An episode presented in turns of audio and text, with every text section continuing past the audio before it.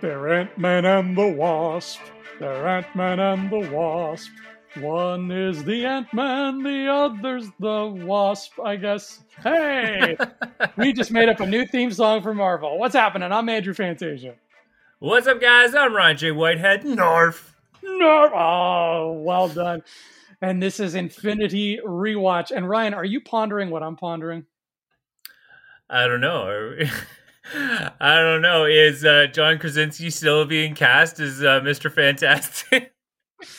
Maybe he is. I I saw an interesting headline today that I thought it's one of those things on like a clickbait aggregate where it's like we have no news, so let's say something that's not news and pretend it is news, which they all do. And it was breaking news: Jennifer Lawrence is not playing the Invisible Woman. I saw that actually. I did see that myself, but they pitched. I think it was a different team, but they pitched it as that was happening. And I was like, no, that's not happening. That's a BS rumor. Wow. Well done, aggregates. You got your click clickbait for the day. Uh, and uh, we don't have to worry about Jennifer Lawrence coming in and, and uh, taking the lazy way out on another Marvel franchise. Shots fired. Yeah. Shots fired oh. across the now. What are you going to do about it, J Law? Please don't hurt me. I've seen you in Hunger Games. You're very tough. Uh, this is Infinity Rewatch, and we're talking today about Ant Man and the Wasp, everybody's favorite sequel to Ant Man. Uh, and it's uh, it's got the Wasp in it, and that's why the mm-hmm. title. I, I, like again. I like this title, man. This is a great sequel title. You got Ant Man. Don't just call it Ant Man Two. It's Ant Man and the Wasp. She's part of it. It's like Batman and Robin. You you call it like you see it. Oh yeah, no. This one this one I will say the trailer just got me so hyped. This one the this one is when uh, good old Peyton this is this time Peyton's not not been like just added into it. This time he's been he's at the creative helm. He's taken this brand and just taken it further. He and I will say the first trailer that came out for this, we get to see the wasp in action and it's not even a spoiler because we know the wasp was coming. If you if you watch hmm. the end credit sequence, you know the wasp was coming. And I will say that I was I was like generally excited because like it had this weird like and it's like this wicked kind of insect like music and you get to see her do this crazy gymnastics flip dodging the knife but what i love is that you know that this is just like the wasp unleashed and she's the final founding member of the avengers. So all of them now have got their their screen time and she's also uh the first i think she's the first fem- female marvel character to actually get her name in the title. Oh you're right. Mm-hmm. yeah you're right because captain marvel doesn't come for another six months. That that's is- right and widow and widow is always tied into iron man. Yeah Wow, very interesting. Well done, Wasp. She doesn't get enough credit for that. Well done. You did it. so Love it. We we start off with uh, a flashback, which the Marvel movies tend to do a lot. We start off with the flashback of the old Ant-Man and the Wasp, and mm-hmm. I think I don't know if you agree, but I think this might be the best use of digital de aging that the MCU has done on Michelle Pfeiffer's face. I mean, you know, if you're gonna finally get it right, yeah. I, but at the same time, uh, at the same time, you know, um, Michelle Pfeiffer has aged so gracefully. I mean, they didn't really need to do all that much de aging, if you ask me. I no, mean, I'm didn't. sure she's listening to this. But um, first of all, she is one of the original actresses that really kind of supported the superhero scene. I mean, joining Batman in the sequel being and playing probably one of the coolest characters and and bringing one of the coolest characters to life, which is Catwoman. Um, when the uh, when the big block, blockbuster movie scene started really coming into play, and yeah, no, the de aging thing was really I, I like that they're doing it. Uh, I mean, at the same time, though, it's kind of fun to see them cast other characters to play younger versions of them, like Howard Stark. We got uh, Dominic um, insert last name here, but uh, he he uh, no he was he was good, and I like that he was the younger Tony Stark. But I love that they kept the older actor as well and didn't just like you know play with the aging. But I think that with the aging thing, to kind of sum up the answer to your question, yes, it's super cool, and I think it's the right kind of age because they because like they're in their I'm gonna say late twenties, maybe maybe between late twenties and mid thirties, somewhere in that range. So again, you do want to de-age them a little bit to make them fit the timeline. Uh, and and again, it was cool to see Michelle Pfeiffer in her you know Janet Van Dyne mode and what she would look like in what seems to I want to say the late seventies. Or well, it's the Cold War time, so yeah, the late seventies, early eighties. Yeah, and speaking of speaking of actors and characters who age and then we get different people to play them, this is the last time we see this version of Cassie Lang. And it, it breaks my heart a little bit because that kid is adorable, man. She's so cute. She's so great yeah. at, at how she played Cassie. And you know, moving forward, we have an adult Cassie now, or at least a young adult Cassie. I'm not sure how old she's supposed to be after the jump, but yep. uh, that means we have to say goodbye to this kid. And I just got to salute her because even though she was only in, I think, two of these films, she is terrific.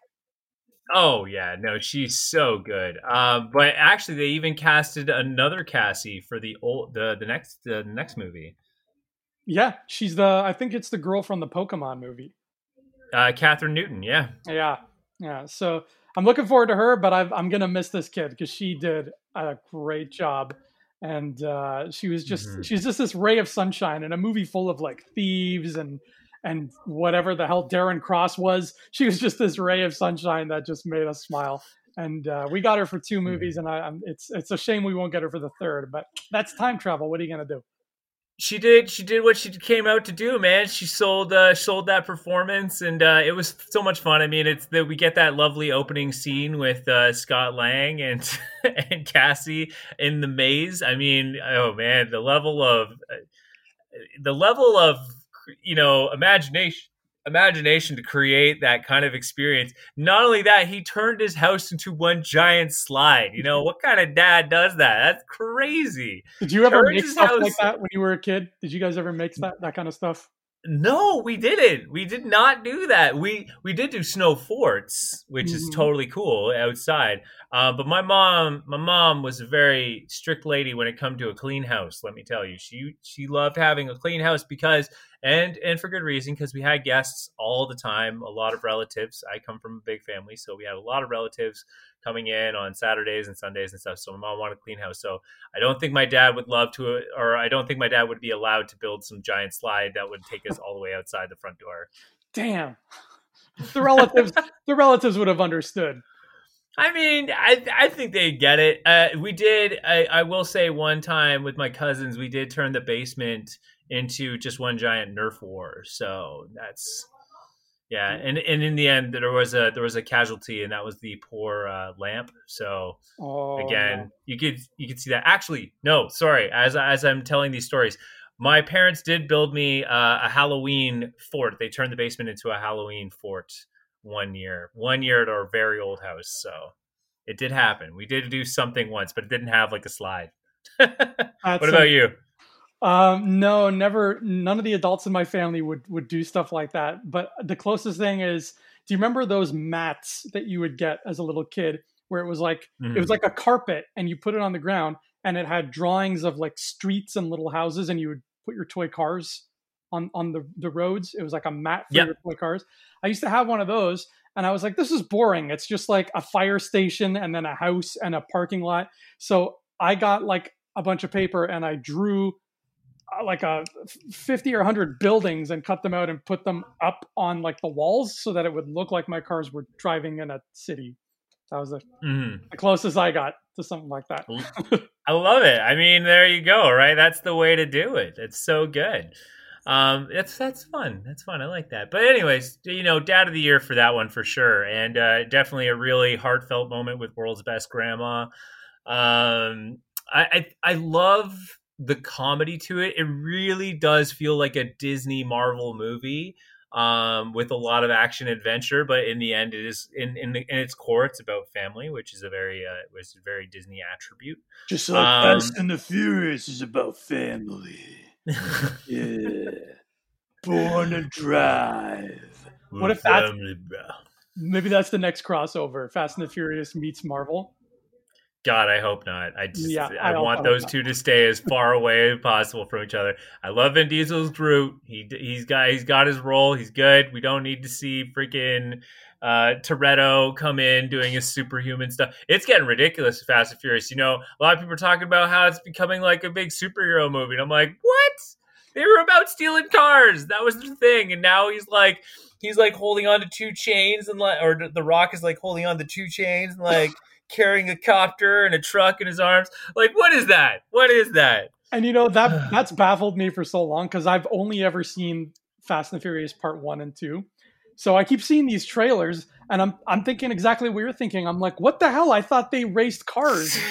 Why are they piloting a tank through the Arctic and there there's a submarine trying to kill them? I'm like, what is happening? Who are these people? And did you dude know?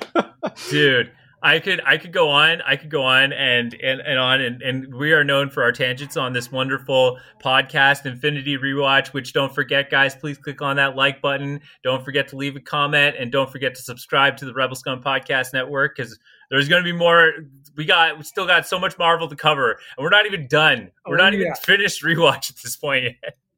We're not even we're not even wa- like we're watching WandaVision, but we're still rewatching. yeah, we thought we would be caught up. We thought the pandemic would give us a chance to catch up to Marvel. Nah, it didn't. It didn't. Kevin Feige's listening. He's like, "Yo, I gotta, I gotta get more workout before these guys catch up." and uh, here you go. But, uh, but yeah, but going back to Fast and Furious for a second, um, there's actually a really good video where they talk about the genius that is the Fast and Furious in the sense of how they created superheroes. Because as the movies continue, Toretto gets tougher. But I will say, if you haven't seen, if you've only seen one and two, my friend, you need to watch five and six. Five is when they introduced the Rock, and it just picks up. Like, if you're gonna throw the Rock in there, the intensity of the movie goes up by like ten thousand. Oh yeah, The Rock's gonna make everything better. I I have a just a, a weird thing, like an OCD thing, where I can't skip. Like I can't watch a movie unless I've seen the ones before it. So I would have to watch three and four just so that it's in my brain. But I know I've been told the same thing by a lot of people. Like five is where it starts to get good, where it starts to get really good. Uh, did you know the crazy thing that Vin Diesel has in his contract about Toretto? Have you heard about his No. contract? His contract states that every time Toretto gets in a fight, he has to give numerically he has to give more than he gets so if he gets punched twice in the fight he has to punch the other guy at least three times if not more vin Oh diesel's my ego is all about i have to look better and stronger than everybody else when i'm toretto Oh my god! I'm allegedly anyway that's what i've heard allegedly. Uh, you know what? Can't complain. I love Vin Diesel in the end. Don't get me wrong. I just I don't get the Fast and the Furious world. I really don't. I just it's it's messed up, man. i don't either but it is about family and so is ant-man and the wasp uh and, and Well, okay.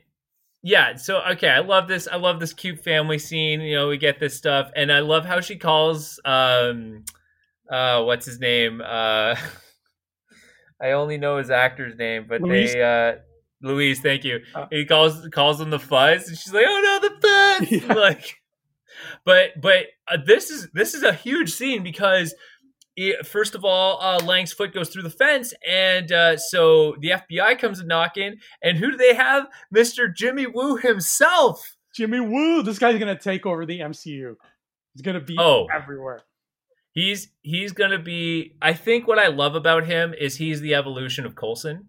Um, Yes. but but what's really dope about him is in the comics he's like he's actually a very top tier shield agent like he's always he's he's either running uh the vault which is a prison for uh superheroes but he's also sometimes he runs ops for Madripoor which we'll see in uh winter soldier uh, falcon and winter soldier so so it's really cool to see Woo being introduced at this point. They couldn't have picked a better actor. I mean, oh, it's just so good. Yeah, we love Jimmy Woo. I actually forgot a lot about this film because it came out this this came out in July 2018, I believe. Yeah. And the back half of 2018 was a very chaotic time in my life. There was a lot of crap going on. So I saw it that one time. All this chaos happened, and then I didn't see it till my rewatch of it for this podcast like a few weeks back when I watched it. So so much was reintroduced to me, and one of those aspects was Jimmy Woo. Like I had totally forgotten about how cool this guy was. I just remembered vaguely, like, yeah, there's this this uh, FBI guy who's always kind of hounding him because he's he's breaking his his house arrest. But it was such a treat to kind of get to experience Jimmy Woo for the first time twice. yeah. yes, it's true. It's true. Uh, but uh, but again, I want more. I I, I I'm hoping uh, at the time of this recording. At the time of this recording, I think we're we're running near the end, and so I'm hoping that he gets asked to join Sword because he he's he's learning. He's he's quick on uh quick quick study. So uh hope here's hoping, man. Fingers crossed. Oh, he's awesome. Yeah, he's definitely going to stick around on Sword. Have they confirmed? Is he is he for sure in Quantumania, or has that not been uh, confirmed yet? Uh, I think that's not been confirmed. I'm going to quickly double check that, but uh, I don't think he's coming back yet. Um, but I mean, at the same time, like, uh, I know that there's been a lot of talks to do an X Files esque uh, an X Files X uh, uh, Agents of Sword experience. Mm-hmm. Um, and so we could see more Woo in that, and and they're pitching that they want Woo to kind of lead it, which is cool because I would love to see a more um uh, another and better approach to uh to doing like an Agents of Shield kind of thing. So right now in the bill, he hasn't been confirmed yet. Okay.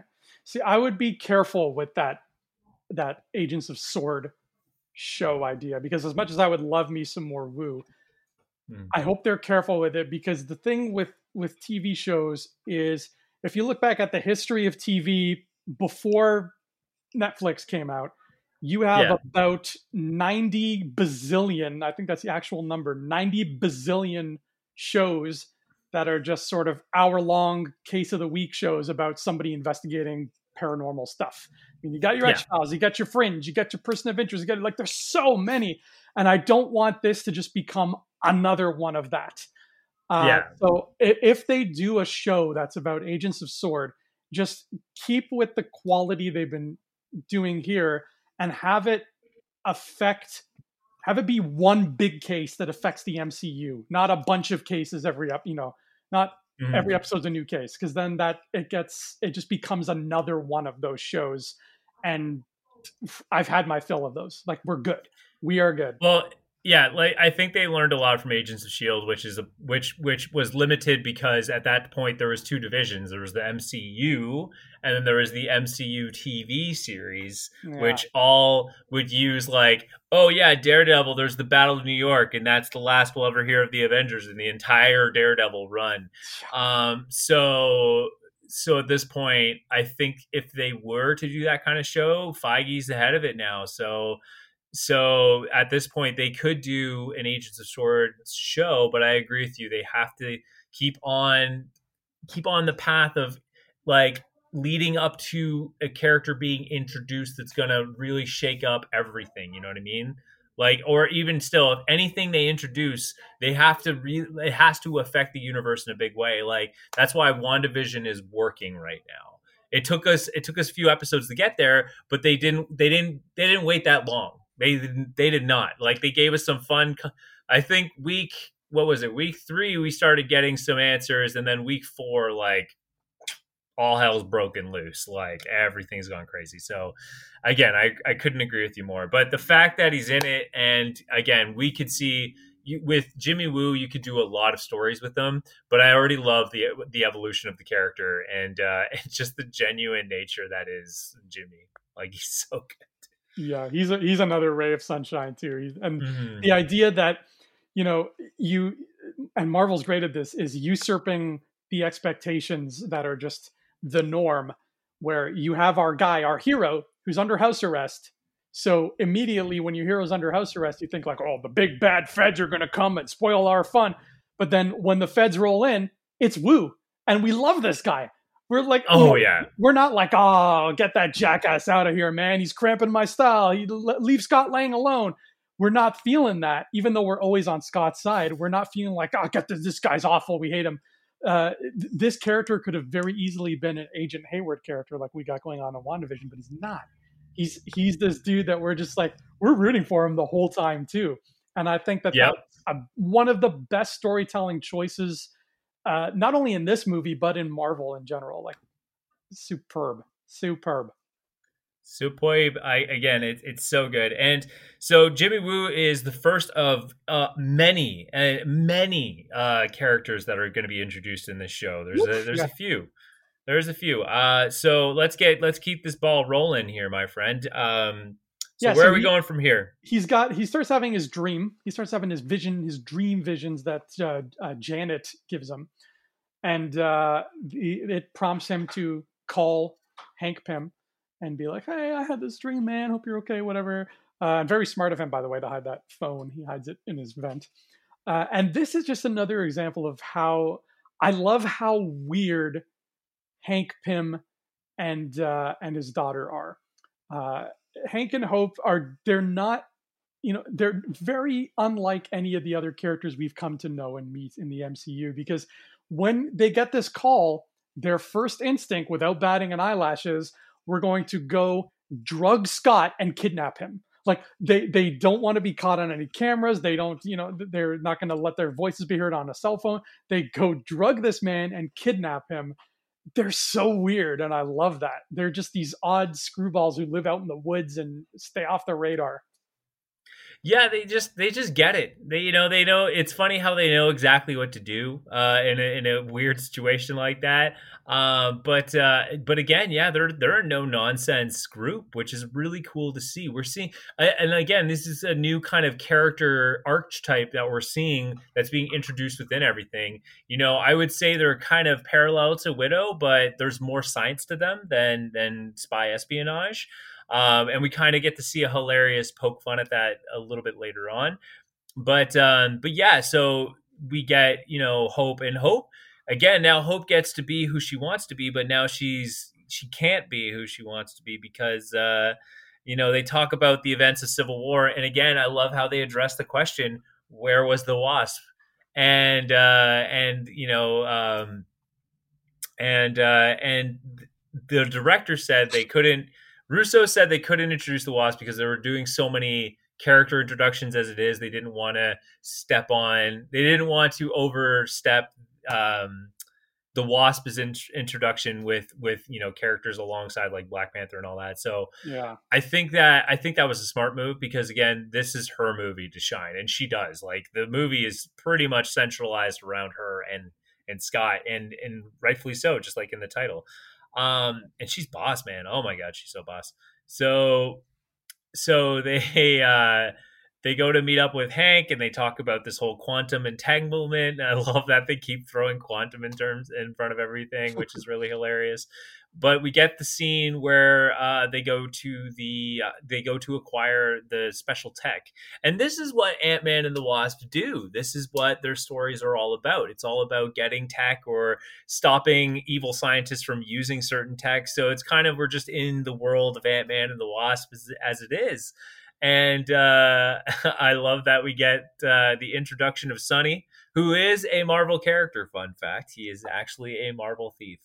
Ah cool yeah i was going to ask you that sonny i have his last name written down here sonny birch yeah he's Yep. played by walton goggins in this movie and walton goggins is so much fun um, Yeah. he was uh, he was the secondary villain that we kind of met for this film and i knew nothing about him i'm glad to know he's a real character um, Yep. i hope he shows up again because he He's known for actually being a villain of Iron Man and Ant Man, so we do he does cross stories a lot. So down the road, who knows? I'm gonna call it right now. Never tell me the odds, Ryan.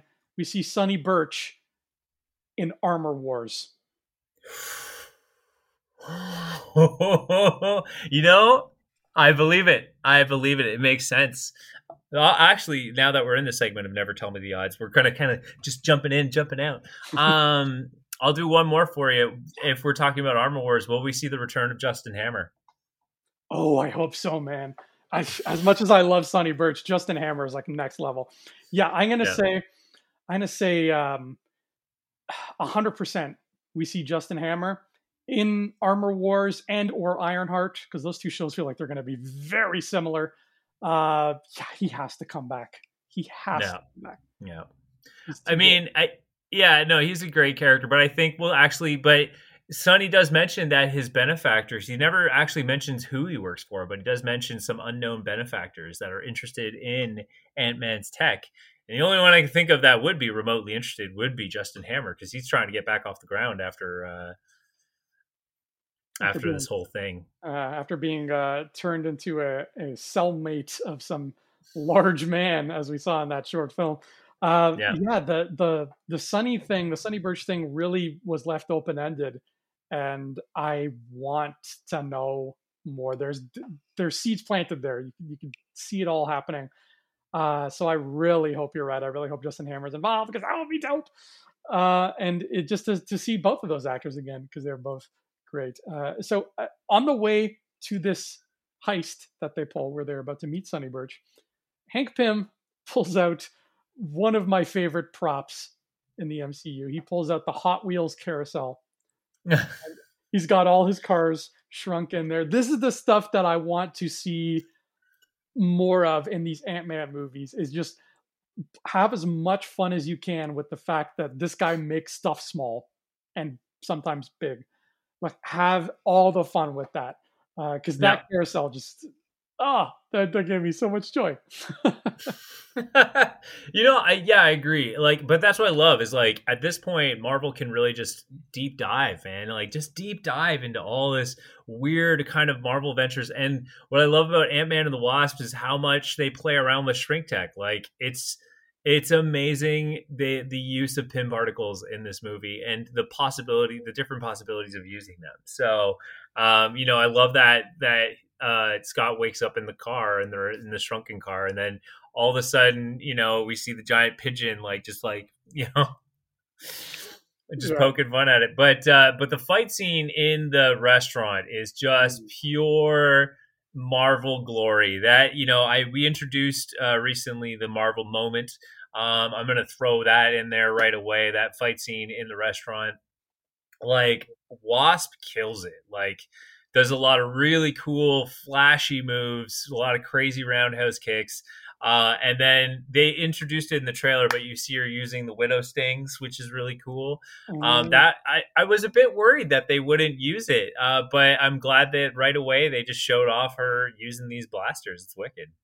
that scene um th- there's two scenes in this movie that regardless of how much i had forgotten of it these two scenes stuck with me 100% and this was one of them. This fight Yeah, within this lobby uh looks like some fancy hotel lobby or, or something or and, and there there's the table set up uh for like the, the restaurant portion and there's that big chandelier and just you know she's fighting with these dudes and then along comes ghost.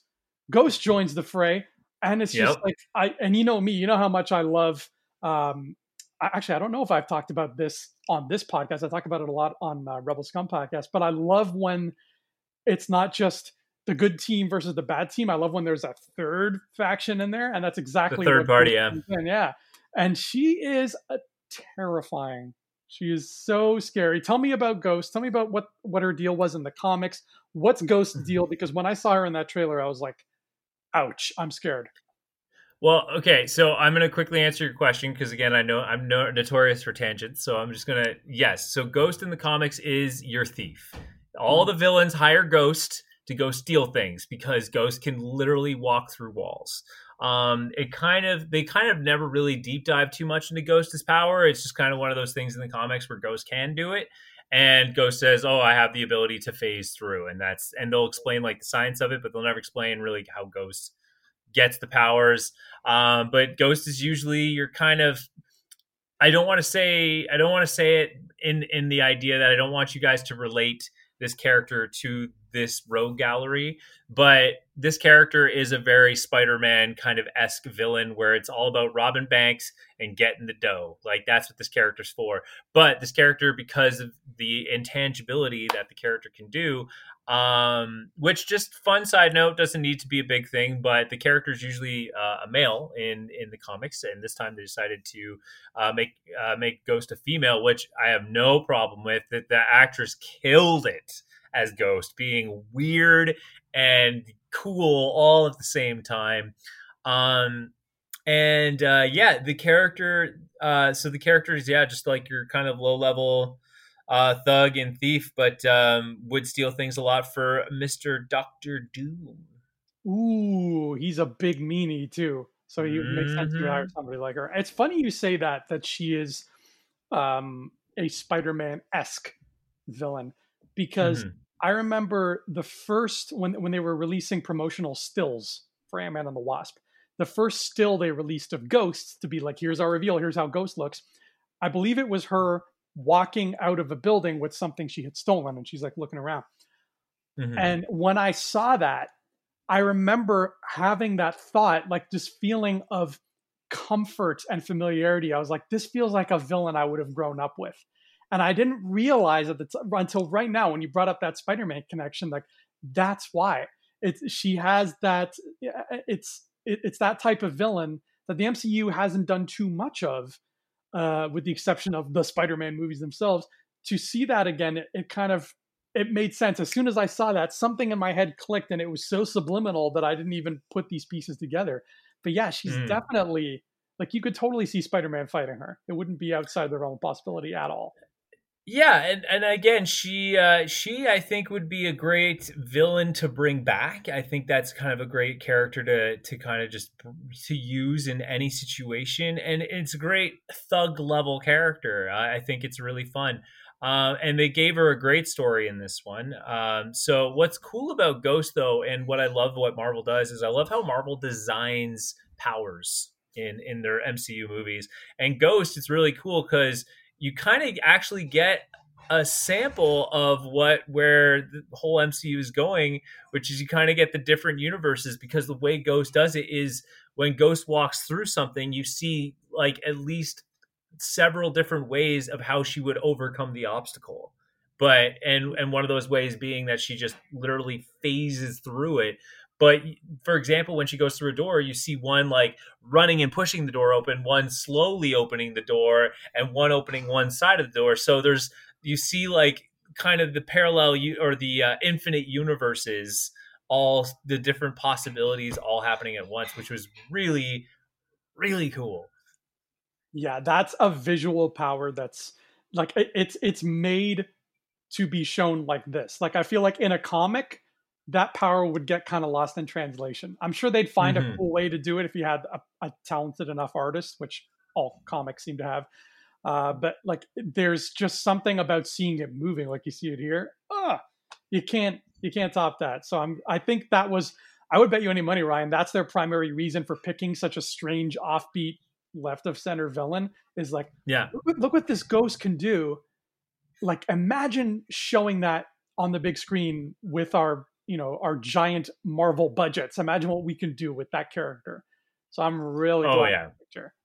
I'm gonna. I'm just gonna add one more thing to that too, which is, um, which is I from what I saw from my interview with Kevin Smith was he was talking to the writers, the MCU writers who lead the writing team, um, the two the two guys we usually talk about, and uh, they were saying that um, like the way it works is they'll actually have like these kind of small stories built for these characters, and they they essentially have to sell it to Kevin Feige. They have to sell the idea that this this villain will work because X, Y, and Z, and uh, and the the funny story about that is is and I'm interested to see if we'll see this in Falcon the Winter Soldier.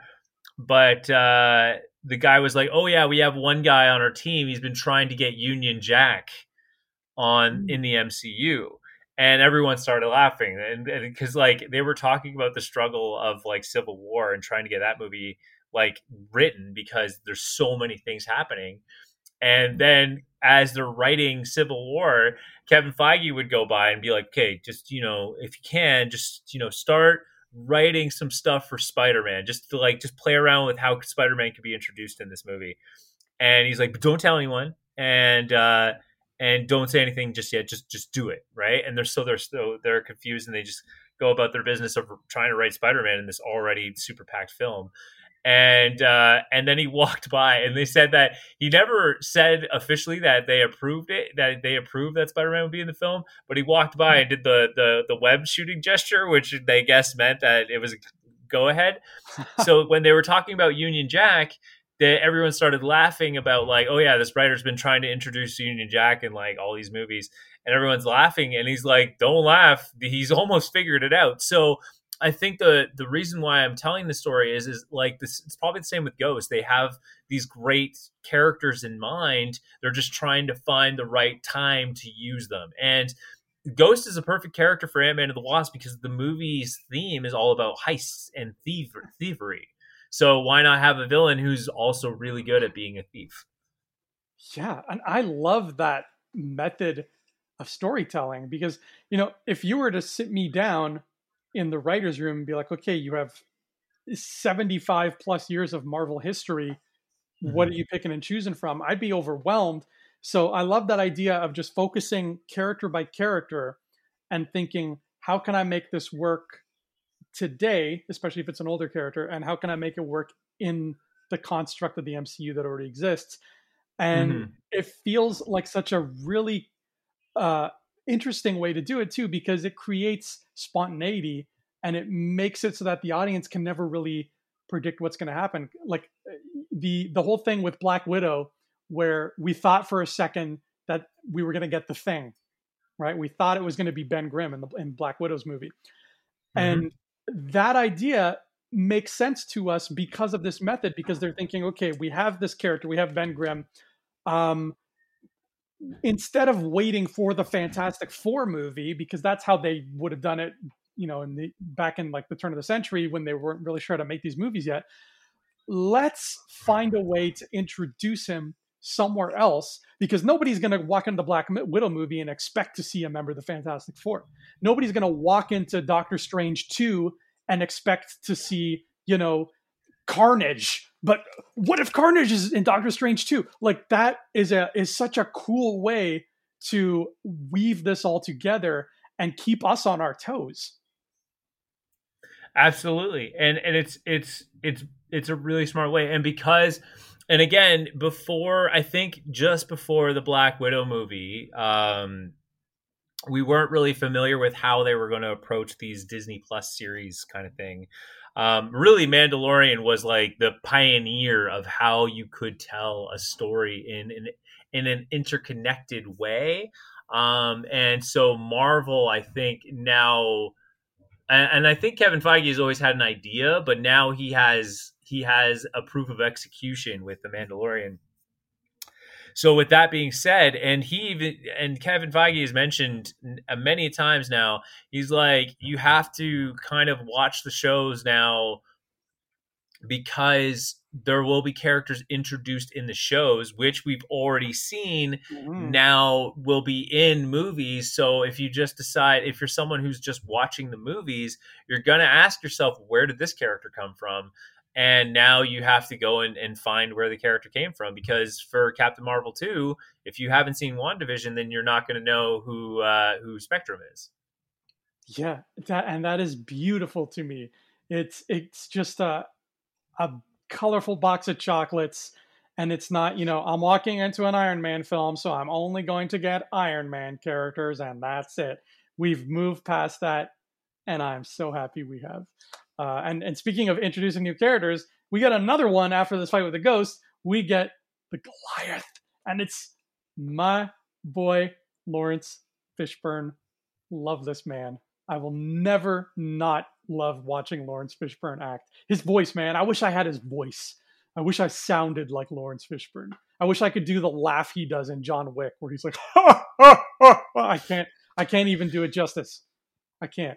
I I I love Laurence Fishburne. What he did for The Matrix, man, like, uh, it's just such an incredible role, and and the way he approached those lines, like, oh man, just just beautiful. And so it's funny because uh, I remember the reference that people were talking about. He's actually trying to talk about quantum, and he's trying to talk about like how the quantum world works, mm-hmm. essentially.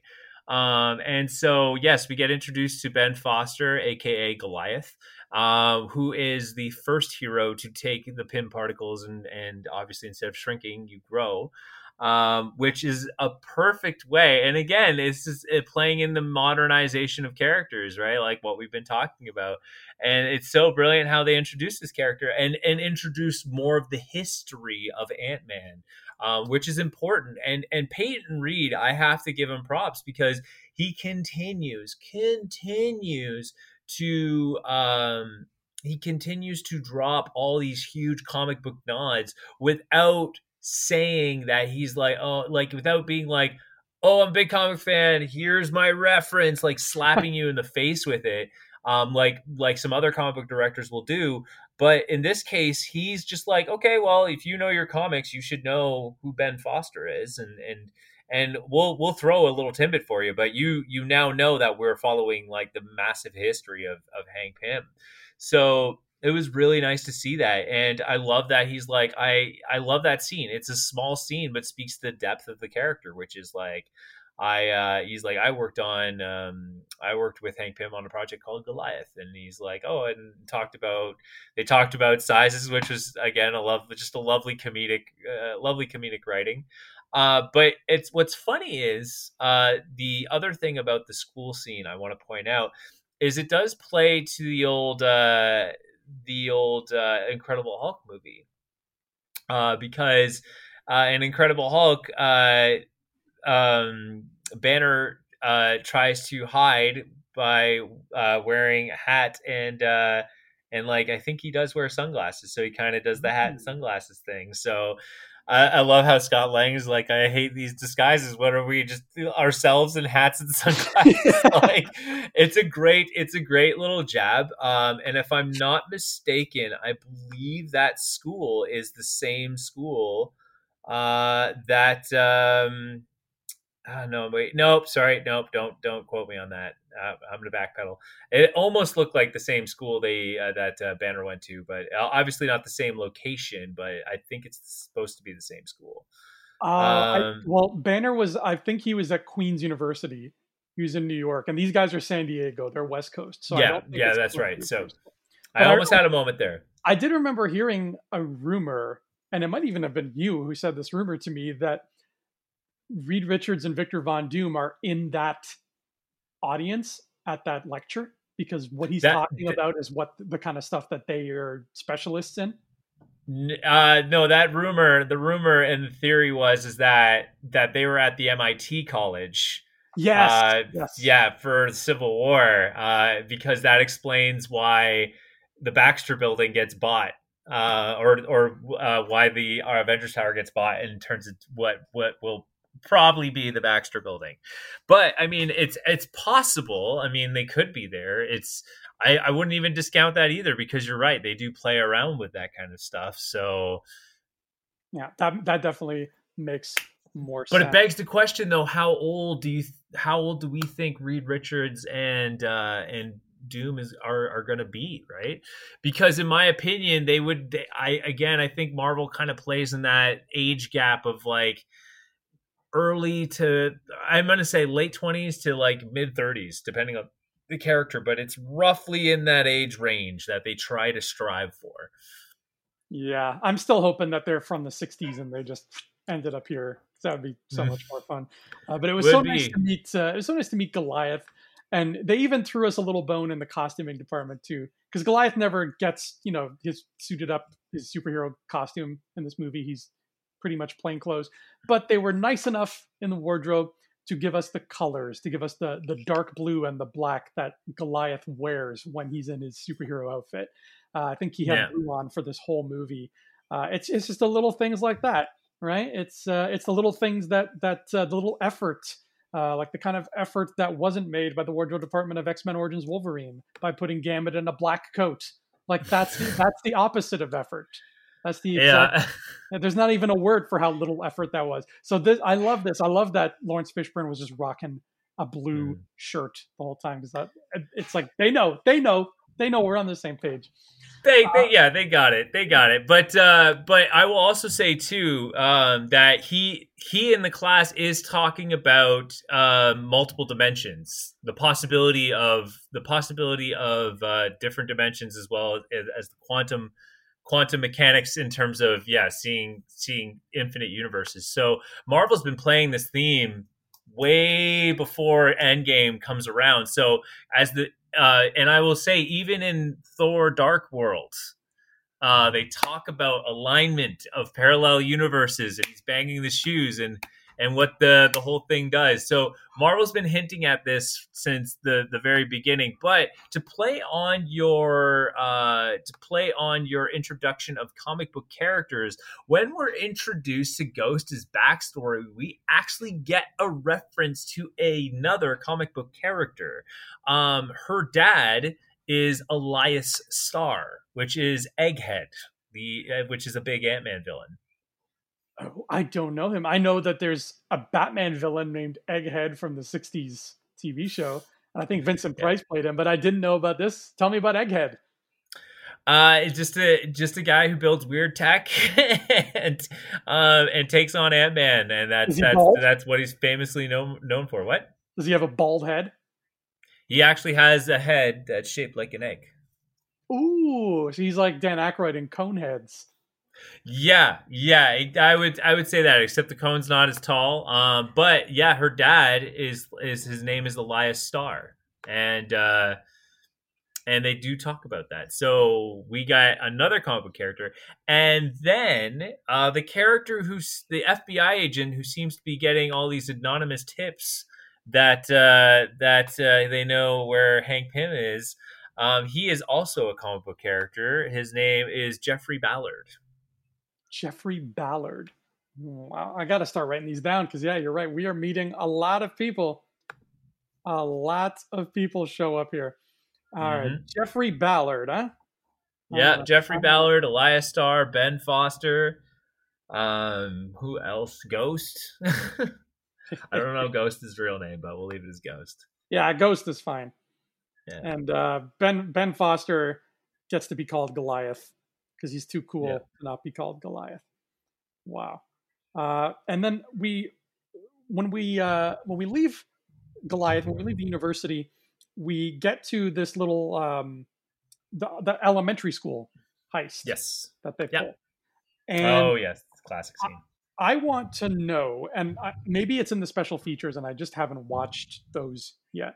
But I'm curious, how do you think they did the special effect where Scott gets shrunk where he's not quite big enough to be a kid, but not quite small enough to, you know, when he when he's shrunk like that. I was trying to figure it out. Um, he's like three feet tall. I'm like, did they do that with force perspective? Did they do it with CGI? Was it an oversized set they built around him? What do you think they did, or, or is it already spelled out on the DVD and I just have to watch it?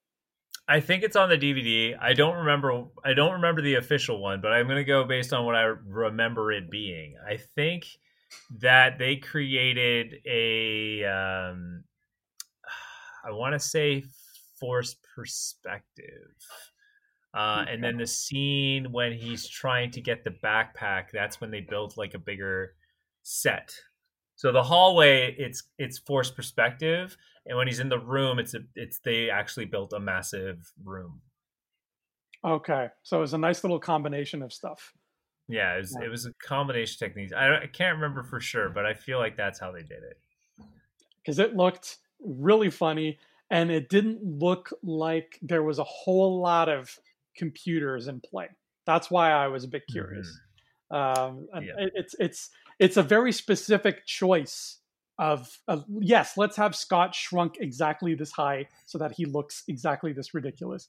So mm-hmm. I I like that they were brave enough to try that choice, and then they they pulled it off really well with the effects, and it feels like old school kind of effects, like trickery and and and and the mm. different sets and things like that. So I I was I'm happy that they made it look the way they made it look. Yeah, I love the uh, I love the joke Hank Pym has where he's like, "Hey, hey, Tiger, how was school today?" and he's like, ah, and he's like, ooh, somebody needs a juice box. That's so you actually have funny. that? do, do you actually have that? Um, no, it's it's so I, I again it, the relationship these characters have created makes them just so personable, and it, it's fun to be along for the ride of that. yeah. Um, yeah, and then we get to uh, we get to the fun thing where they uh, they figure out where the lab is after it's taken. Um, we get to go to kind of Ghost and Ben. I think it's Ben Foster's place. Obviously, it's got to be Ben Foster's place. Um, and uh, I love how this whole movie, though, he's he's evading the FBI with with the ant wearing the uh, the uh, the the anklet. The uh, Yeah. the, uh, I can't remember what it's called, but I'm just gonna call it the anklet. Uh, anyway, but yeah, that's it's funny how that's all going on there, and uh, and and tr- and Scott trying to have to keep that illusion going, right? Like with the with the call at Ben Foster's place. Uh, so that was really cool. Love that scene. Um, and we get the Altoids thing, uh, which was pretty neat how he broke out. Pretty clever to have the ants all packed away in there. Pretty neat way to get out. yeah and like just like the the the idea of having them looking for the lab everybody wants the lab. Uh, it's it's a, a very common trope in films especially action films where you have something uh, a, a term that alfred hitchcock coined i believe called the macguffin. You, the the item that it's the important item that everybody wants is the macguffin. Uh, whether it's the one ring or whether it's the the death star plans inside r2 uh, I love again. It's such a beautiful way to take, you know, your take your script and adapt it in a way that takes full advantage of what this is about, which is a guy who shrinks and stuff. Where the MacGuffin is the actual laboratory that has been shrunk down. Like, isn't Mm. that perfect?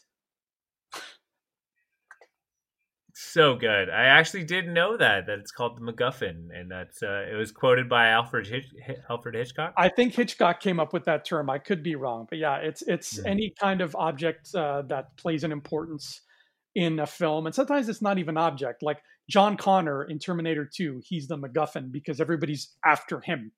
Uh, Ah, it's, it's about protecting him.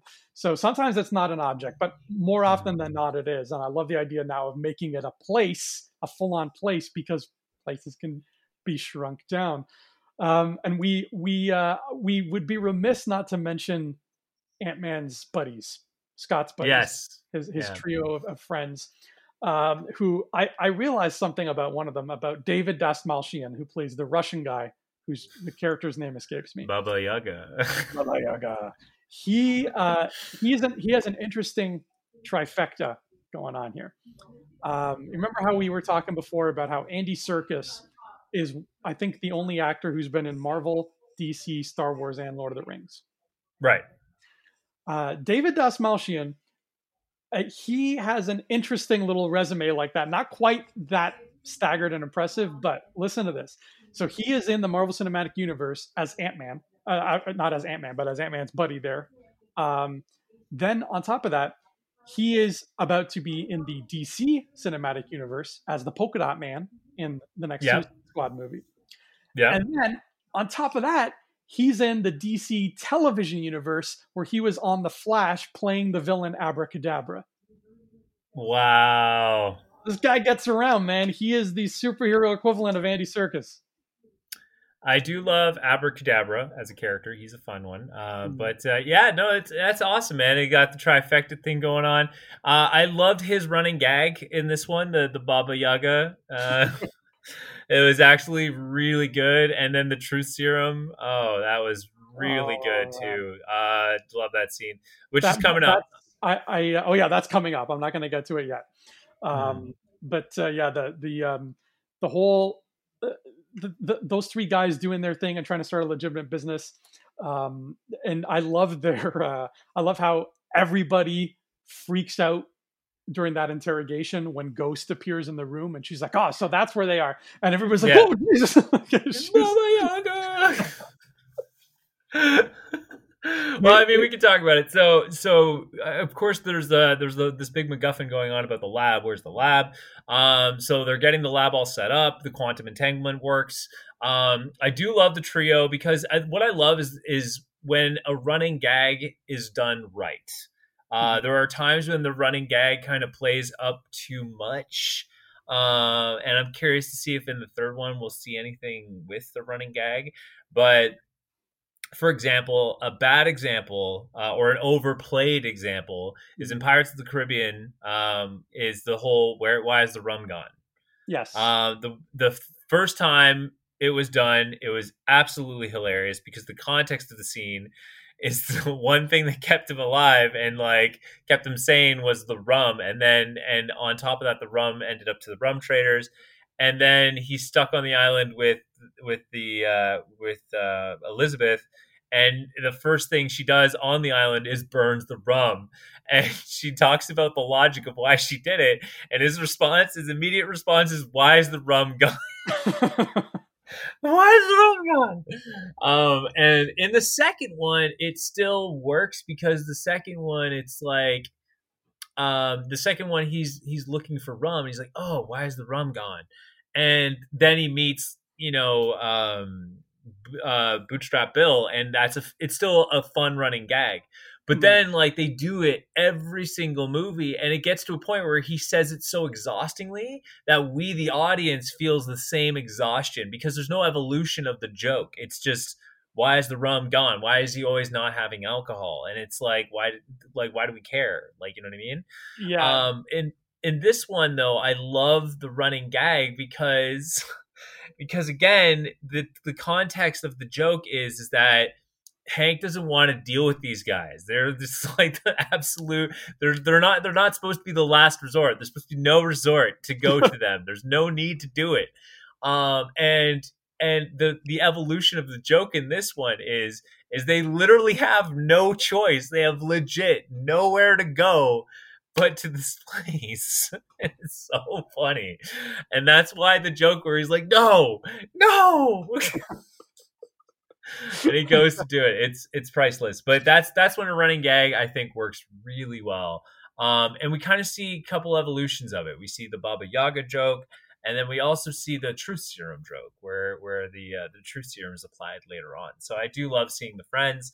Um, and then the undercarriage, the undercarriage joke that plays out through the movie as well. Yeah, I'm. I love. I unapologetically love the first three Pirates of the Caribbean's movies. All 3 mm-hmm. of them. Like I love them so much, and I love running jokes. But I 100% agree with you. The rum joke got out of hand to the point where it was like embarrassing. And when they were, by the time you got to the third movie and they made the rum joke, I was kind of cringing. I'm like, why did you make mm. that joke? Um, but oh, I love Pirates one, two, and three. Love them.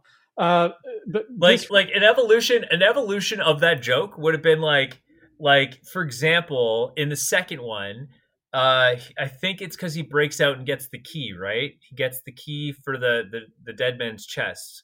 He um, um why does he say he's he's he's in his his captain's quarters alone and I think he's looking at his map and he's scared because he knows Davy Jones is coming, so he's been drinking. Yeah and then he asks like he, he looks at his bottle and he's like why is the rum gone? And he stands up and and sways and realizes he's totally plastered. And he's like hmm. oh that's why. Right. So so it's it's not a it's not a graceful evolution of it.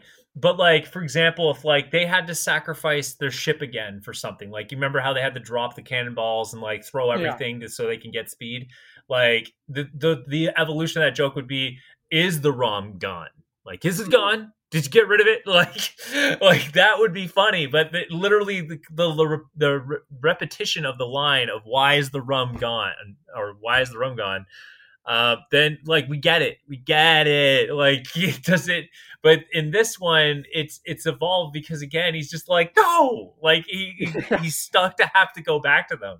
It's so good. I'm sorry. I'm sorry to, to horn in to, to horn it in on this, but it has to be said because this show this this uh, Marvel character is is in a comedy. It's a heist comedy.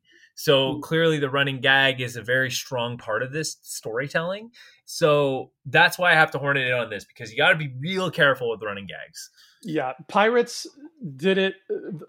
pirates handled it the wrong way. They handled it like the the Bart Simpson "I didn't do it" way, where mm-hmm. they, they they made this this gold and everybody laughed at it, and they didn't understand why people laughed at it. All they understood was we're getting laughs. Keep saying that, and you know Bart yeah. keeps saying I didn't do it, and then eventually everybody's like, you know, no, nobody's nobody's laughing at him anymore, and yeah. bad comedy writing fails to understand that. And when it comes to to running jokes in comedy, it usually adheres to not always, but it usually adheres to the rule of three.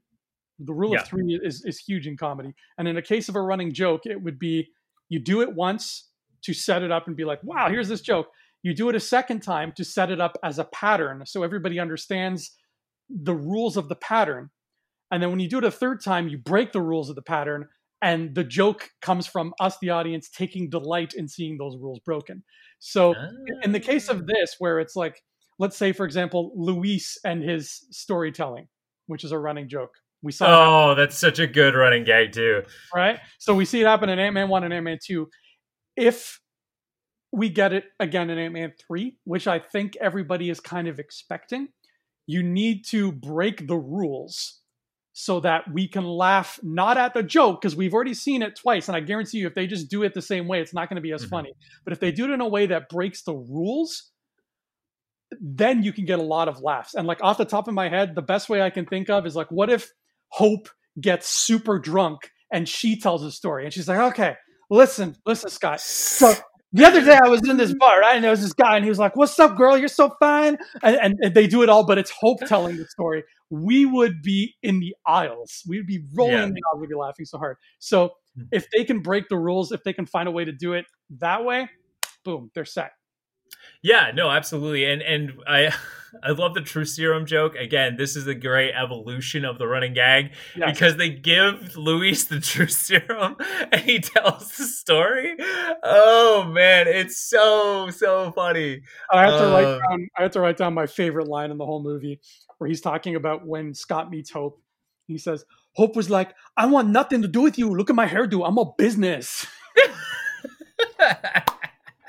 it's so good. It's so good. So I, I, I agree with you. So of course, like the key to the, the the the third rule is you want to subvert expectations. So you want the setup to feel like it's going the same way. But I, I totally agree with you. The, the funniest evolution of it would be if Hope tells the story for whatever reason, right?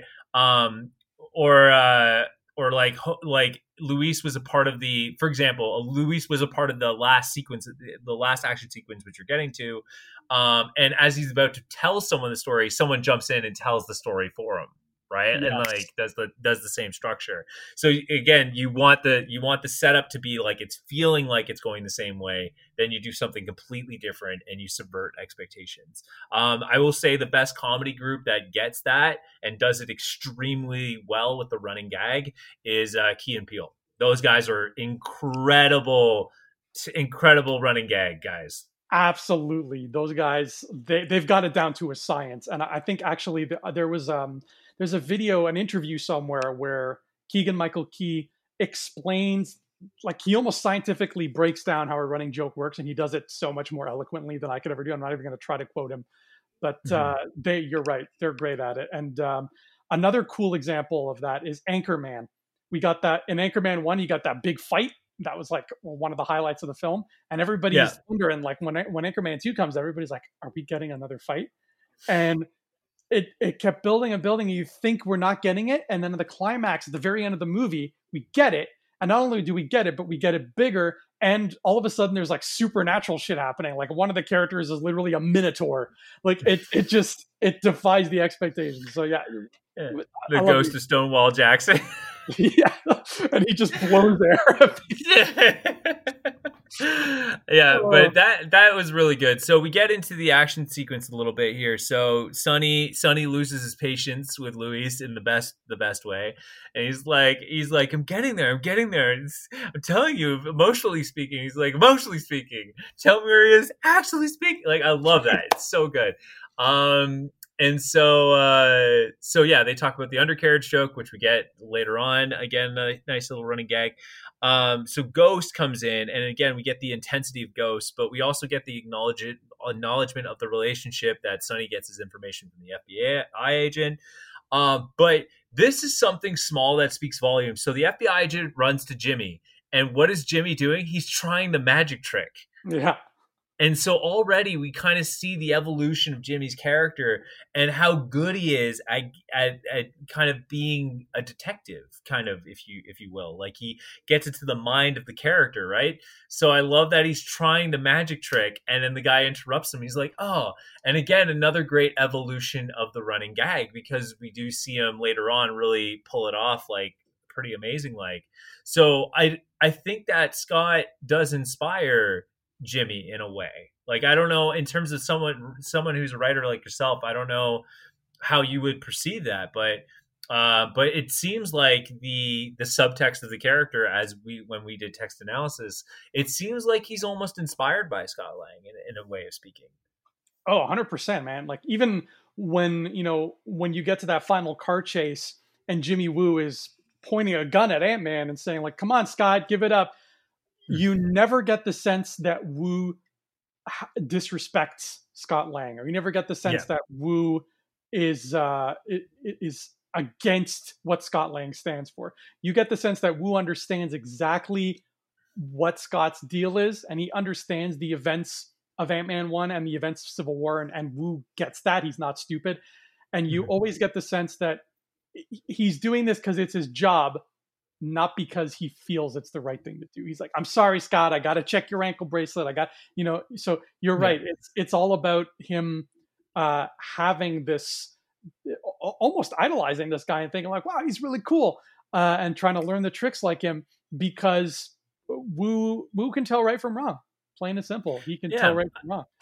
Well, he he explains it. I think him explaining it to Cassie also explains his respect for Scott because he talks about how you know he's like, well, your school has rules, right? And you know, like no writing on the wall, but you know, mm. your dad went to Germany and wrote on the walls with Captain America.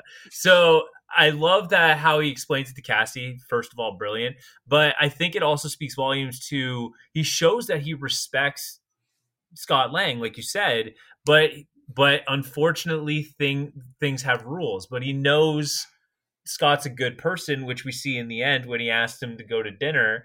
He's like would you do you want to hang out? Like like i love that like comedy but like he knows he's a good person but there are rules. And and in order he he must hold up those rules and hold scott to those rules so we kind of get to see that, and I, I, absolutely love that. So the magic thing, I love that. Something small that speaks volumes to the character. Uh, and then going back to the heat of the story, um, they kind of almost allude to the possibility that it may they may not be able to rescue Michelle Pfeiffer. Like it could have been easily a character that she could have sacrificed um, something, and they they like may have got a glimpse of her, but you know, she might have been left there. Uh, so take a stretch back for a minute. Um, so we're in the heat of this. They get the the whole heist thing going, and they get their they get uh, Scott breaks them out of the FBI. They have to get the lab. They have to do all these things. And I love how Scott talks about the list. He's like, oh, you know, my dad always said we should make a list. Uh, we get this incredible heist plan, which again, we got the the beautiful heist plan again, uh, evolving the heist plan. Uh, and so uh, Hank gets to go in and go into the quantum realm. We kind of get a nice little nod to his older suit, the way he kind of has these big blocks on his chest, uh, which was really cool to see.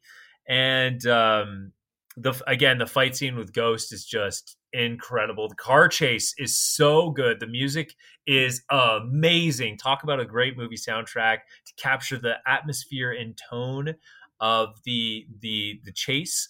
Um, I loved I love the the use of the Pym particles, making the Pez dispenser big yeah. and knocking the guys off the motorcycle. I love how Ghost fights. Um, we see her get onto the motorcycle uh, and do the drop kick through the window. Great fight scene, so much fun. A lot of Marvel moments in that as well. Yeah, and I love my favorite car scene in the MCU because it has so yeah. many moving pieces. There's so much mm-hmm. going on. There's there's Ghost, there's Sonny, there's uh, you know Luis and Wasp and Ant-Man, and they're all doing different things, and some things are growing and some things are shrinking.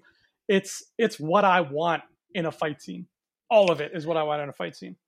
Yeah, and it, it, it, speaks back to earlier, um, you know, talk about running gags, but it speaks back to earlier your your rule of fighting that makes fighting interesting is that you have three parties all fighting at once, like three factions all fighting for different things. Mm-hmm. Um, so the the fight scene is amazing, and then so Hank goes to go after Janet uh, into the quantum realm, and in so when he finds her, uh, he, she says that, oh, this world has changed her. And they look around, and you can kind of see a city in the background. Mm-hmm. So there's been a lot of conspiracy theories on this, a lot. So we've talked about it in the past, and in the past Ant Man, I think. And so that was kind of some people think it's it's uh, the Inhumans in the negative zone kind of thing. Um, uh, other people kind of believed it was the Fantastic Four, and they just kind of built this city as they're trapped in trapped in uh, in the quantum world. Uh, now the new theory is is that it is Kang the Conqueror uh, that is stuck in the quantum realm because there's a deleted scene where Janet asks for permission to cross a certain spot and it just kind of feels like Kang and and kind of feels like just Kang in the way she's asking for permission and everything seems formal and royal. So there seem that seems to be where it is heading and uh, where it is going as well. Wow, that's I've never watched that deleted scene. So she just like asks out into the void, like, "May I cross?" And no, she has a radio. She has a radio that she messages them. Oh, okay. Still, that's that's really eerie. Like, obviously, that scene was written and filmed. Like, mm-hmm. they had somebody in mind there, so that's really cool. I gotta watch these deleted scenes. I really haven't dived into those too much. Yeah. Uh, maybe, yeah, I don't know what else that city could be. I like the Kang idea. Um, I don't know what city Annihilus is from when Christine Everhart becomes Annihilus, which will happen.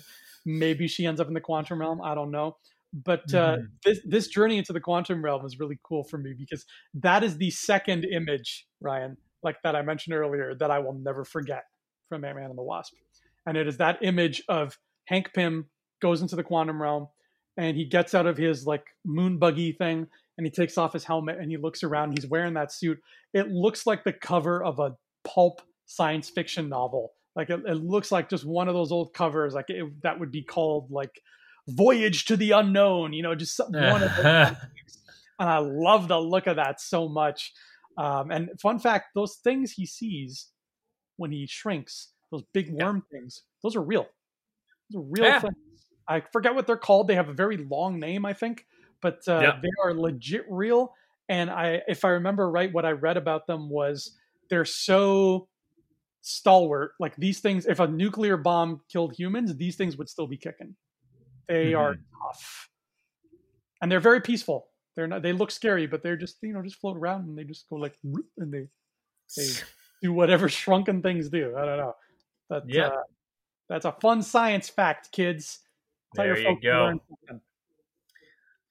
That's it, right? So uh, no, it's it's actually it's awesome that they're still. I, I believe Marvel when they talk about science stuff, even with Ant Man, like they actually do consult actual scientists on the like the theories and how things feel. Uh, so going into um, the outside world while they're battling away here, uh, I love the joke about the whale and that the oh there comes the breach and like it's Giant Man. Yeah, uh, again, that's, uh, great. That's, um, uh, Tim Heidecker who's playing the the tour guide on the ferry. He's a famous comedian too. He does a lot of sketch comedy. Uh, oh. So he got a nice little cameo. Yeah, there you go. Um, so yeah, nice little cameo there. And again, we don't know who uh, Sonny Burch's uh, you know uh, affiliates are, but he seems to have these benefactors that he was going to meet uh, mm-hmm. when he was getting on the boat. So, uh, so interesting enough uh, that we may get more to that story down the road. I wonder who it's going to be. Uh, but it would be cool to see if it was Justin Hammer and kind of do like a tie in that way, some some tech tie-ins. Um, oh yeah, but then overall the fight scene is so much fun. I'd say that last fight scene is a great climax and a wonderful experience. Now, what was interesting about this movie is the timing of it because we just got off of Avengers Infinity War. Like, mm-hmm.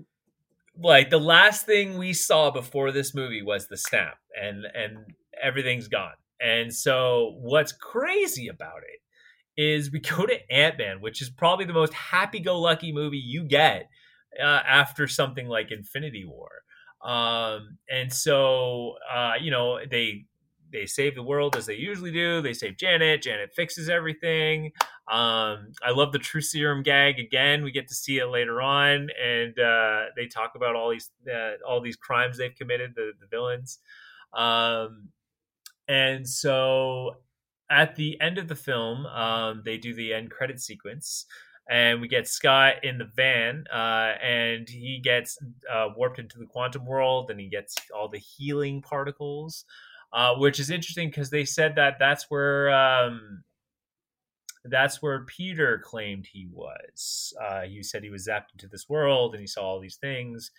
Um, so it's kind of kind of like the souls. And what's interesting is if you watch it carefully when he's in the catching the the healing particles, um, they say that there's a wave of effects that take place uh, where you all of a sudden Scott's floating in this world and it's just kind of like these red and purple clouds and what have you.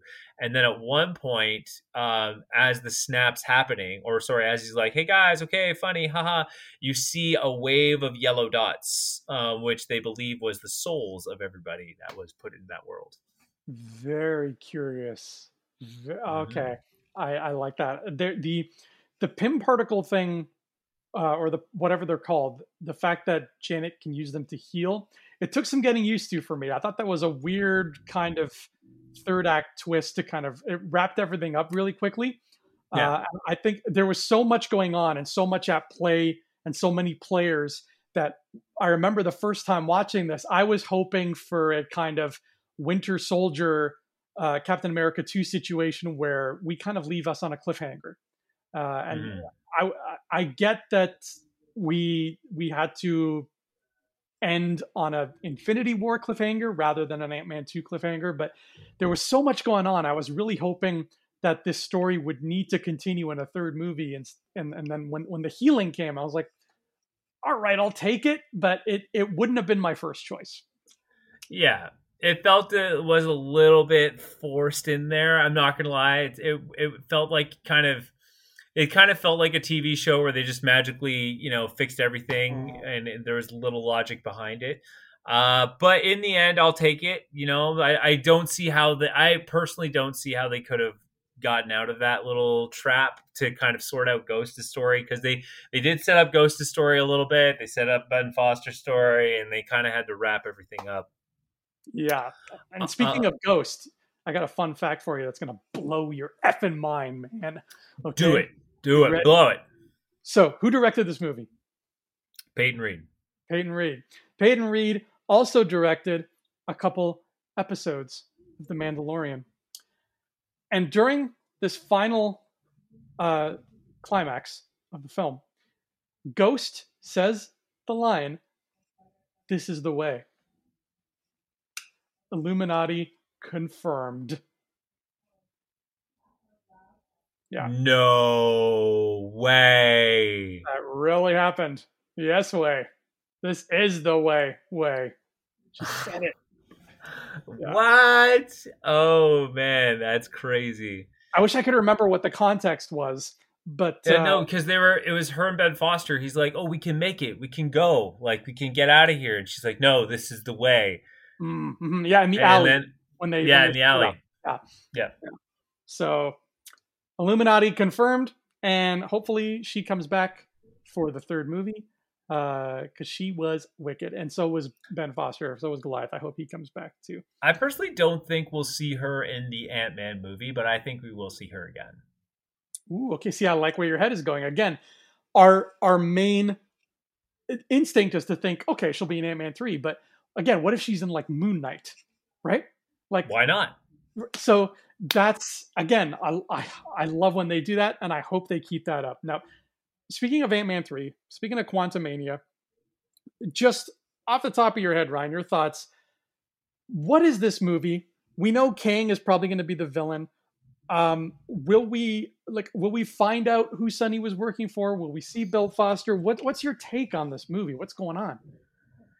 Uh, my take on this movie is I think it was a very carefully, carefully, carefully put movie because here's the thing: is that between the events of Infinity War and Endgame, we got Ant Man and we got Captain Marvel, two movies that one takes place right after or right after the events of uh, Infinity War, and one takes place before the events of Infinity War.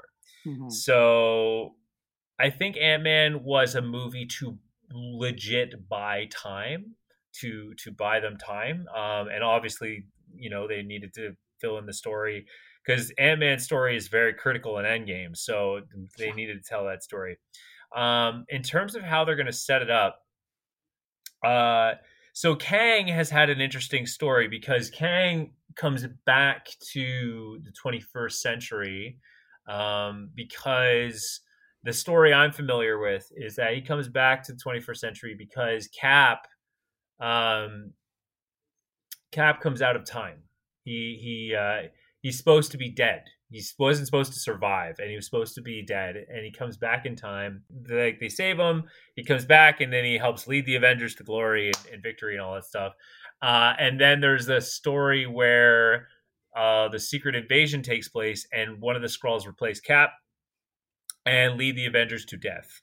Um, and so Kang only knows that part of the story. So he comes back and tries to tell the Avengers, he's like, look, I'm going to come back and I'm going to help you guys prepare for this Kree Skrull war that's coming.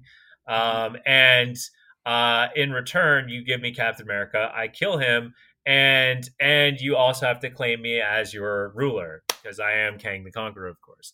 Right. Uh, Avengers ain't ain't about that life, obviously. um, they actually do try to vote to see like, hey, uh, should we do this? Should we listen to Kang?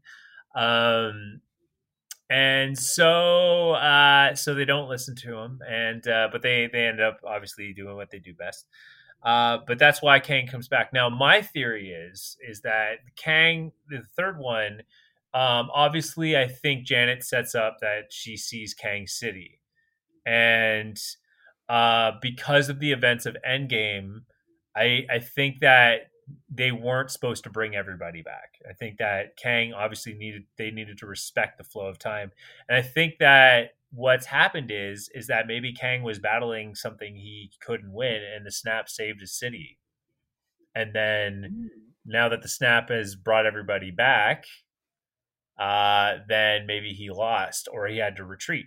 And um, and so and so now he decides to go back in time to the source of the snap and then this whole thing. Right. I like that. I, I the kang thing i'm so curious about it because i think i don't think feige has made anything set in stone but i think mm-hmm. we have all just collectively assumed as a universe together that kang is the next thanos. Kang is the next like you know avengers 6 is about beating kang essentially. Like he's he's the he's the end game of this next whatever this saga is. Mm. have we all mm. assumed that or or is that just me? I think that might be just you. Okay all right. I don't know. You i now that you pitch it to me that way it makes sense. Mm-hmm. uh because there's a running theory that that Kang is the no, sorry. Kang is kind of like the what villain would he be in the older ones? He's kind of like Ultron. Let's let, let's put it that way. He's kind of like yeah. the Ultron level uh, villain, and then the Thanos villain is going to be Galactus, ah. and and the Loki villain is going to be Doom. Okay, I think I can get behind that because I was I was thinking along the lines of Loki initially because with the other Avengers villains with Ultron and, and Thanos, he they they show up in the Avengers movie and that's it. Loki was the only one who was somebody else's villain to fight and then carried on into an Avenger thing. And because I was under this assumption that Kang was going to be a villain in like a big Avengers movie kind of thing, I was seeing him along those lines as a Loki because it was it was the same kind of pattern. Like he's the villain of this Ant Man picture, and then he scoots over into Avengers territory. So whatever they end up doing with Kang, I don't think he's one and done. Um, I don't think he's only going to be in Quantumania. Um, and maybe he'll show up before Quantumania because that's supposed to be a ways down the road. But I don't think he's done after Quantumania either. Uh, I think. Yeah, I don't. When I say he's an Ultron level villain, I don't think he's going to be done in the film. I think that, mm. but I think he will be defeated. Yeah, I think he'll be defeated, but he'll be um, because of his time travel powers. They can do so much with him, so I think he's really going to stick around for the long haul. He might even end up being like the Nick Fury of this saga just like popping in everywhere and you know because he can because that's that's his power he, he can be anywhere at any time essentially. True um i will also just throw sprinkle in a little extra in there for you he does also have the council of kang who have interfered in his timeline to help him. So ah. yeah so so you might be right and i i don't i i wouldn't i wouldn't take you out of the the the theories yet because i think he could easily be a thanos level villain because he is time. He runs time. Um, he's the gatekeeper. Uh, so because of the technology he has and what he's able to do.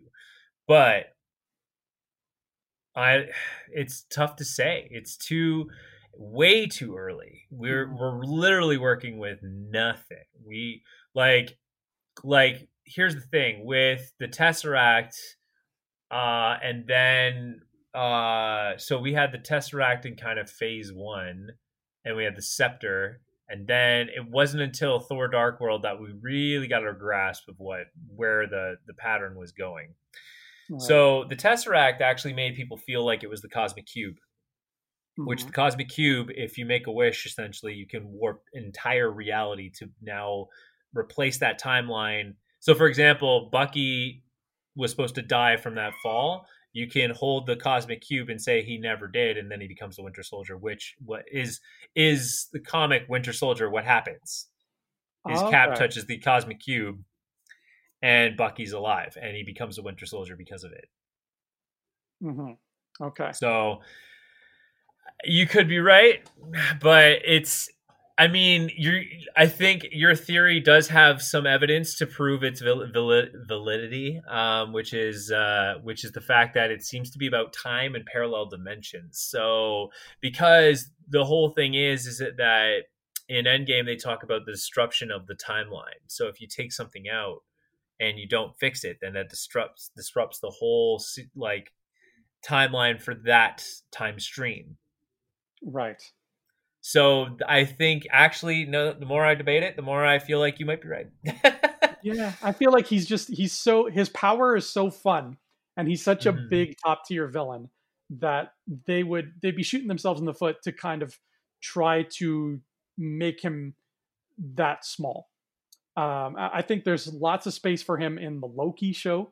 I think there's lots of space for him to show up in Doctor Strange and the Multiverse of Madness um, maybe Eternals. Eternals like uh, I I feel like every every time we do an episode, I'm like, this is probably going to show up in Eternals because like there's so much that's going to be in that movie. Um, so I think there's a lot of wiggle room for Kang, um, and I whatever Ant Man three is, we know he's there. I would I would love to also tie up some of these loose ends though. I'd love to tie up some Sonny stuff. Um, maybe see Ghost again, or at least Bill Foster, because if we can get Goliath, I'm happy. I'm a happy camper. Uh, so I think if I'm right, nobody dies in Ant Man and the Wasp. So our cemetery stays pretty much the same it always has. Mm-hmm. Uh, which but is nice. before you before you jump to the next segment, here's uh-huh. here's my here's my prediction based on your theory. Okay, you asked me earlier, how do I think Kang's going to play a role in in Quantumania? Here's my answer. Endgame, they talked about the disruption of the timeline. If you do not return everything exactly where it was, then that's going to disrupt the entire flow of time. Yeah. So if that's true, then Doctor Strange is going to be fixing areas where time will be affected, right? But Doctor Strange still hasn't in his story of Doctor Strange 1, he still hasn't mastered the laws of time. He doesn't understand that the bill always comes due as Mr. Mordo always says uh, at the end there. He always kept saying that the bill always comes due. And that bill is going to be Kang because they messed with the timeline. So the the universal flow of time. So if his flow is affected and he lives in quantum realm, which is like, you know, that's like a whole fast forward universe of time, right? Because time in there moves completely different. So if the flow of time is interrupted, then his time in the quantum might be affected as well. Um, just it doesn't take place as soon as it as as as it happened to everybody else, right?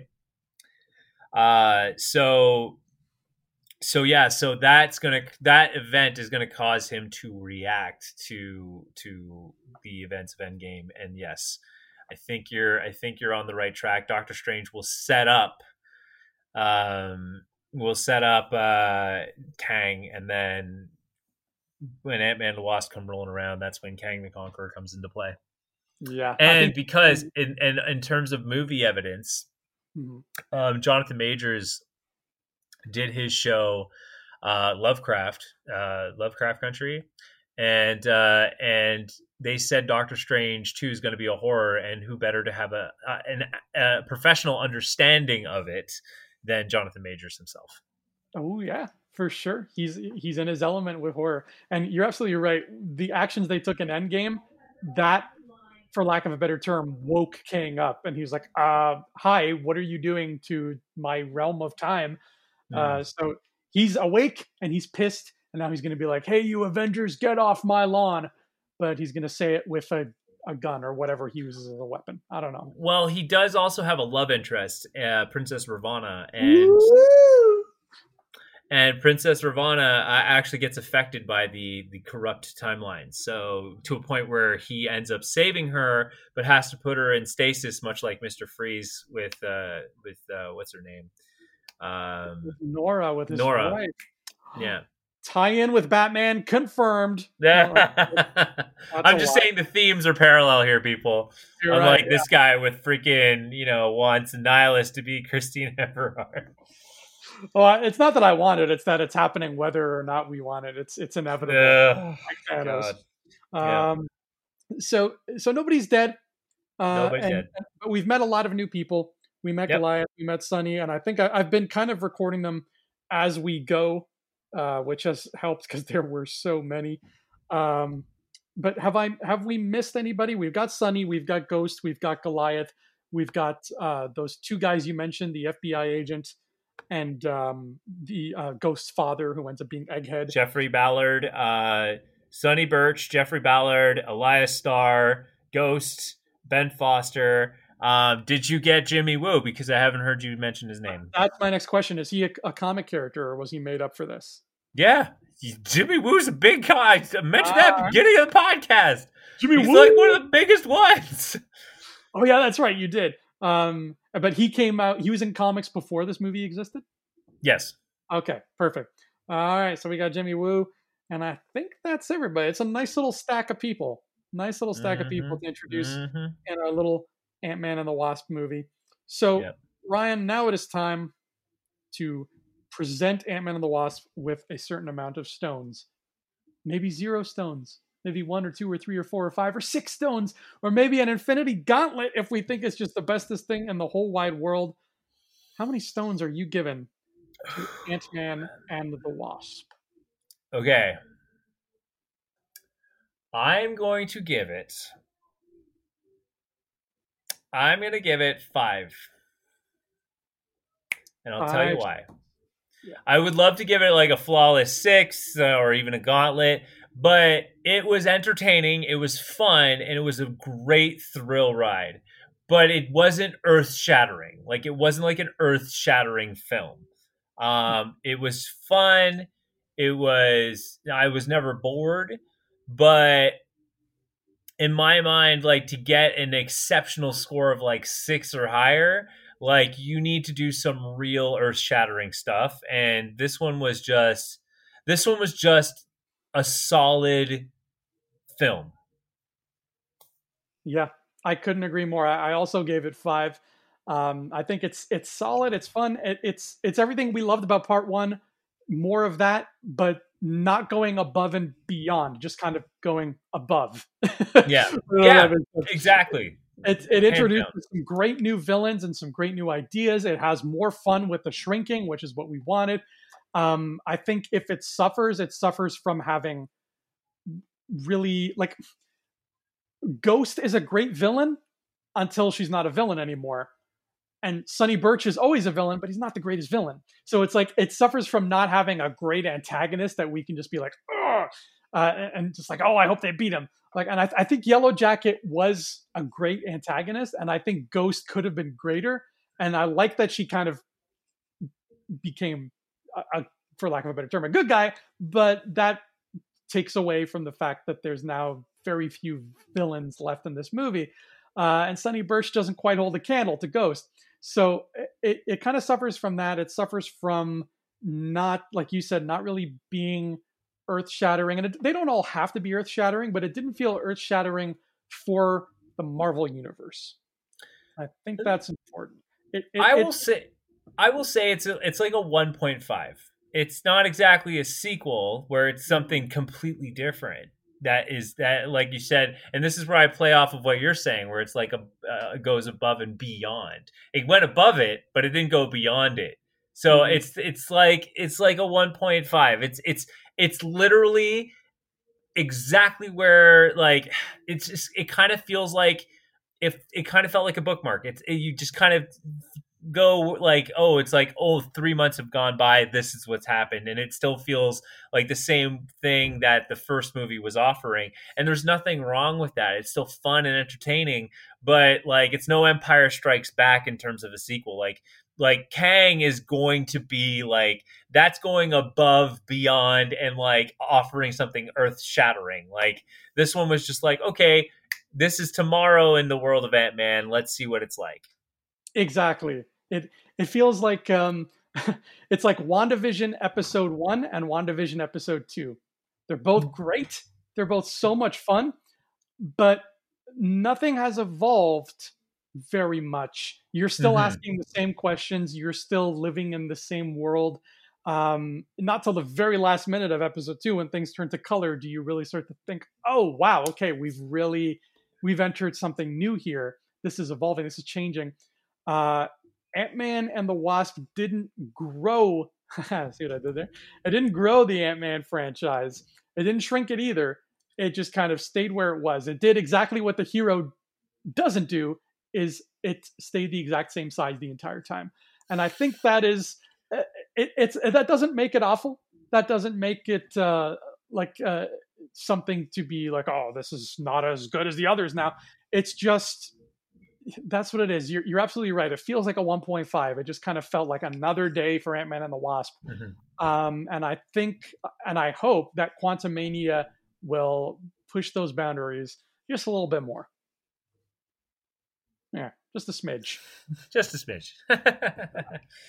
yeah, no, I couldn't agree more. So that's, uh, I think that's where we'll leave it. I mean, don't get me wrong. I think the 0.5 heavily comes from the Wasp being introduced and really owning the, the show.